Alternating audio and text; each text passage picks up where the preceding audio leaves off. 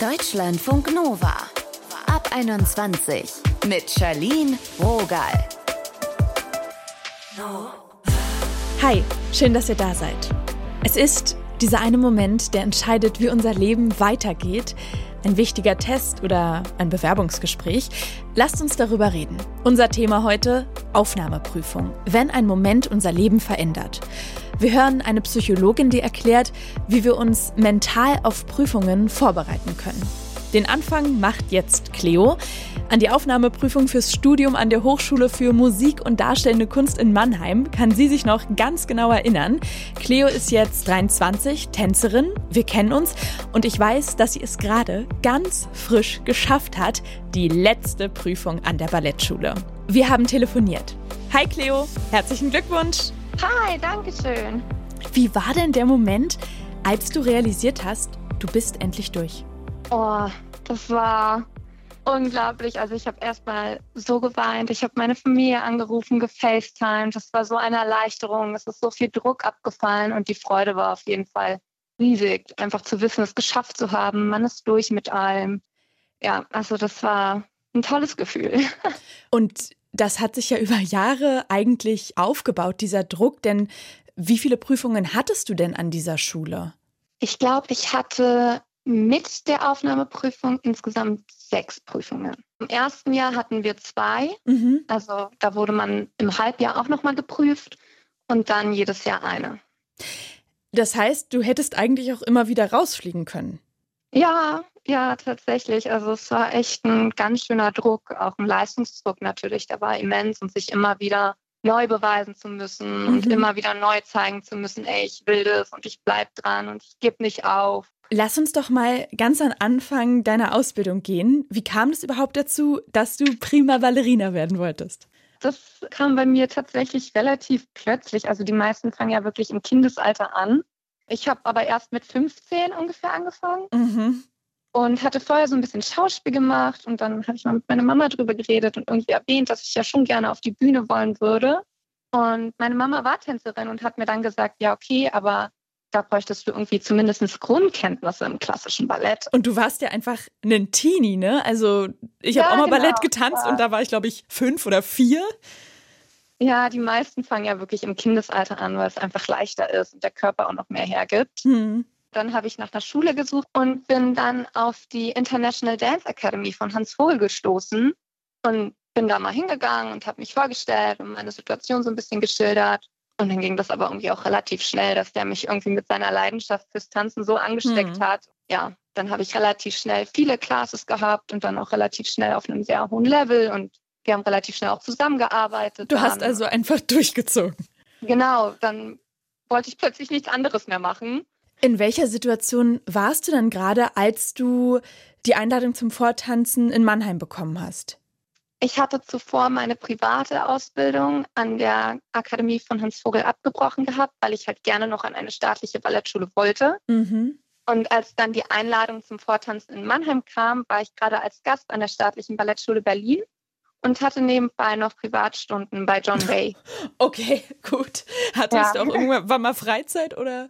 Ja, das war tatsächlich schwierig, weil ich mhm. immer in der Schule, also ich bin bis zur 10. Klasse in die Schule gegangen und hatte dann immer bis zum Nachmittag Schule und dann bis spät abends Training und dann nachts irgendwie noch die Hausaufgaben gemacht und gelernt. Also Freizeit war tatsächlich ziemlich schwierig. Lass uns mal in den Moment gehen, wo du wirklich vorgetanzt hast.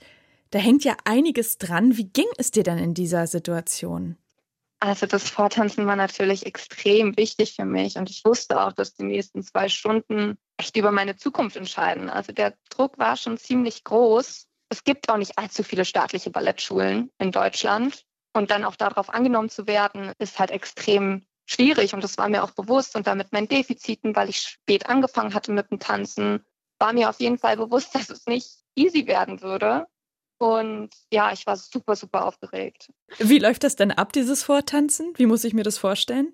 Also das Vortanzen bestand zum einen aus dem klassischen Balletttraining und aus dem modernen Training. Und an dem Tag waren wir so um die 60 Leute und so ganz klassisch, wie man das halt kennt, mit diesen Nummern vorne auf den Trikots drauf. Und dann saß da die Jury vorne aufgereiht und mit Zettel und Papier und haben Notizen gemacht. Ich würde sagen, das waren so sieben Lehrer und die Direktorin ist rumgelaufen, um sich jeden nochmal so ein bisschen näher anzuschauen und zu schauen, wie ist der Fuß, wie ist das. Und nach den ersten Übungen an der Stange wurden dann bereits die ersten Zahlen aufgerufen. Und für die war die Audition dann beendet und die mussten das Studio verlassen. Ach krass, also einfach nur ja. Zahlen 5, 7, 39. Genau, genau. Und ich weiß es auch noch bis heute. Also ich war die Nummer 23, mhm. also 23. Und jedes Mal, wenn sie gesagt haben 20, oh, mein Herz hat kurz ausgesetzt. Und irgendwann waren alle 20er aber weg. Und ich wusste, wenn sie jetzt noch einmal 20 sagt, dann dann bin ich raus. Wie war das, als du gemerkt hast, es werden immer weniger und wow, irgendwie bin ich noch dabei? Also gab es irgendwann den Moment, wo so ein bisschen Freude aufkam oder hast du dir das gar nicht erlaubt? Nee, also ich muss sagen, während der Audition war der Schock darüber, dass wirklich so viele talentierte Mädchen gehen müssen, viel größer wie die Freude daran, dass ich noch drin bin. Also habe aber versucht, mich da nicht zu sehr irritieren zu lassen und bei mir zu bleiben und mich auf mich zu konzentrieren. Aber die wirkliche Freude kam tatsächlich erst, als wir dann nur noch so sechs Mädchen waren und sie uns verkündet haben, dass wir das erste Bachelorjahr sind. Also das war der Moment, wo ich dann wirklich angefangen habe zu weinen und auch gar nicht mehr aufhören konnte und wo dann auch wirklich erst die Freude eingesetzt hat. Krass. Ich habe auch ein bisschen Gänsehaut. Ja, ich auch noch, wenn ich so zurückdenke. Das war schon spannend.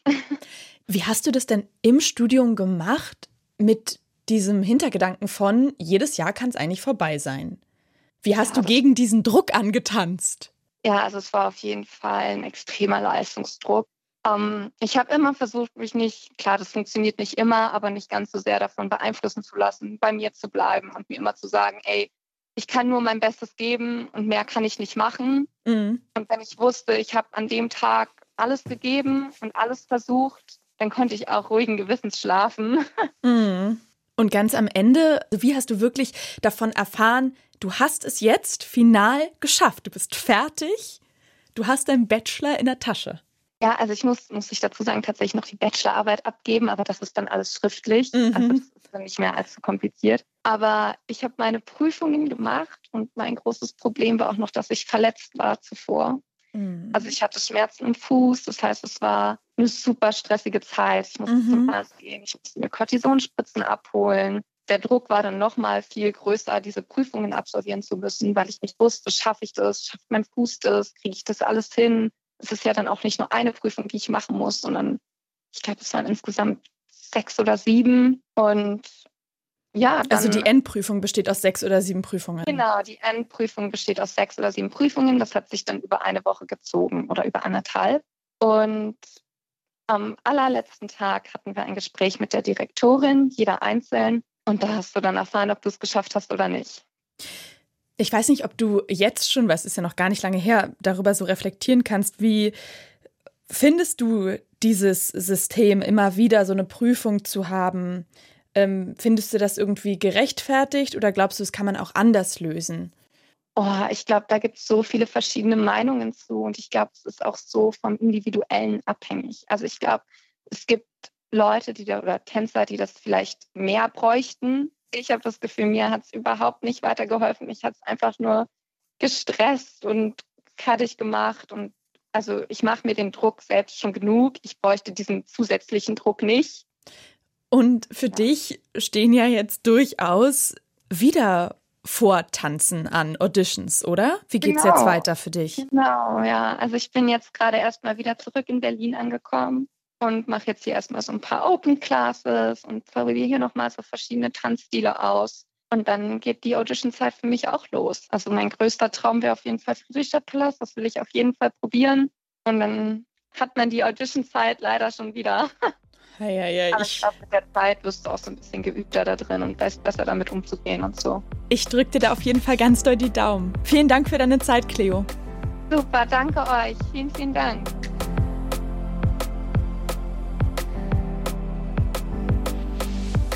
Deutschlandfunk Nova. Herz rast, der Puls schlägt, Schweiß auf der Stirn. Wenn wir aufgeregt sind, dann sind unsere Reaktionen ja wirklich richtig psychisch unkörperlich am Start. Und aufgeregt sind wir vor allem in Situationen, in denen es um richtig viel geht. Darüber habe ich mit Laura Nachreiner gesprochen. Sie ist Wirtschaftspsychologin und beschäftigt sich intensiv mit menschlichen Emotionen. Hallo Laura. Hallo.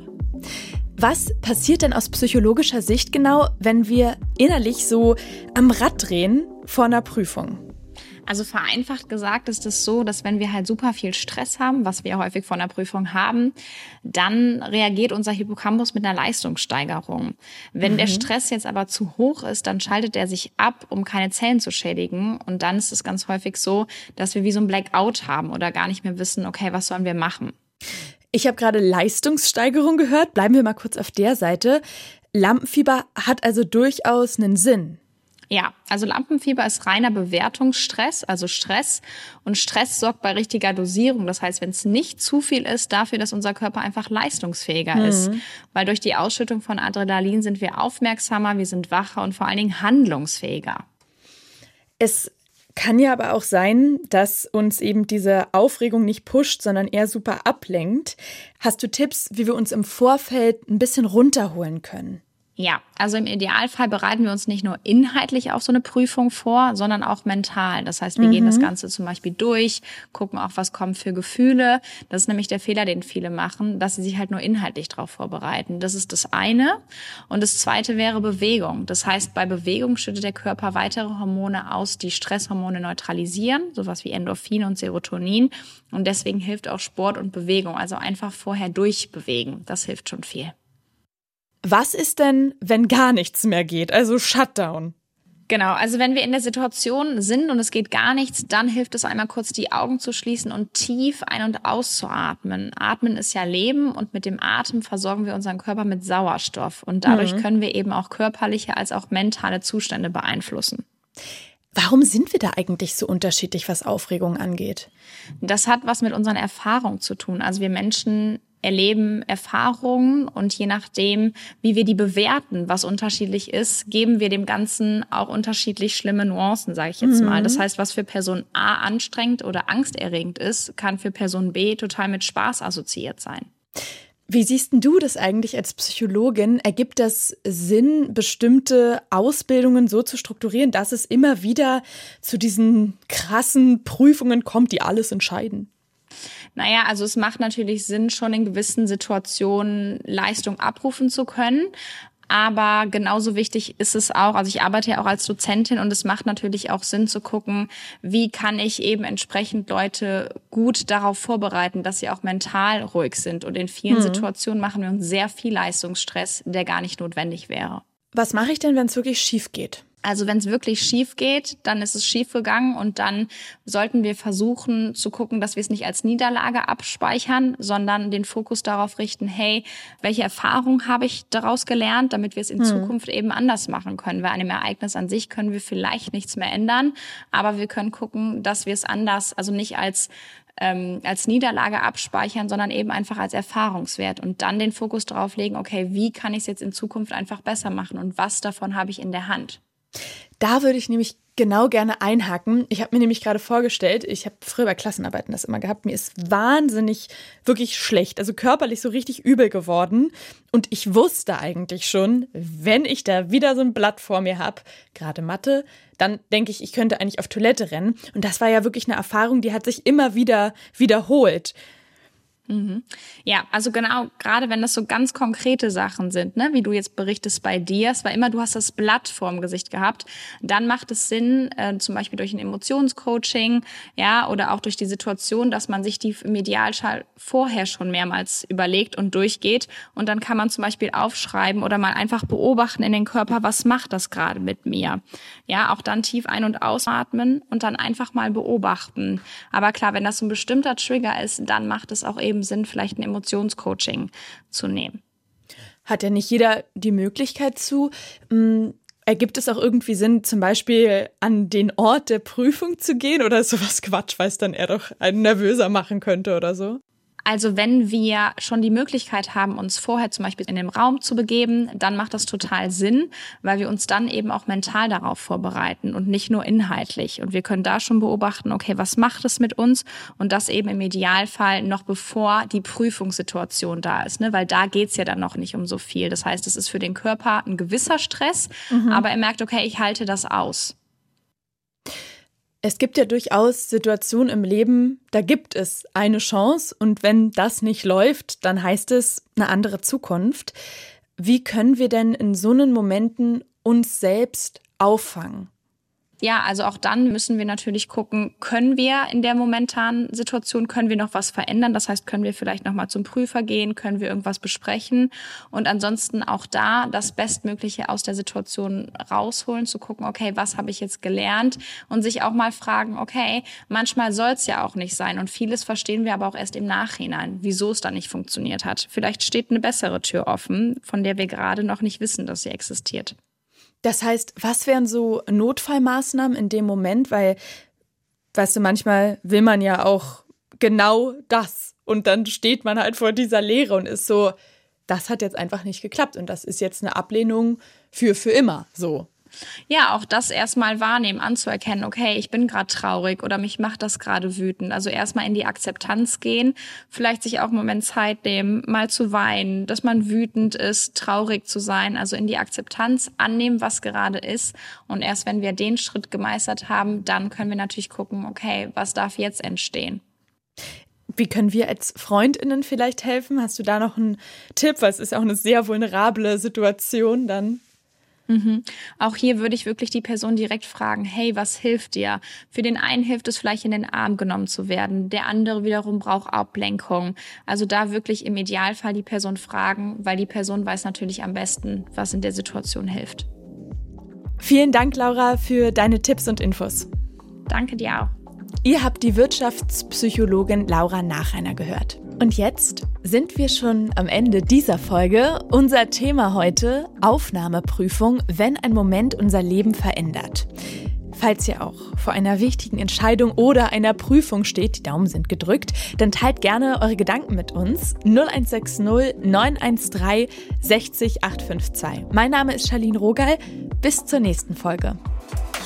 Deutschlandfunk Nova ab 21. Immer Montag bis Freitag auf deutschlandfunknova.de und überall, wo es Podcasts gibt. Deutschlandfunk Nova ab 21.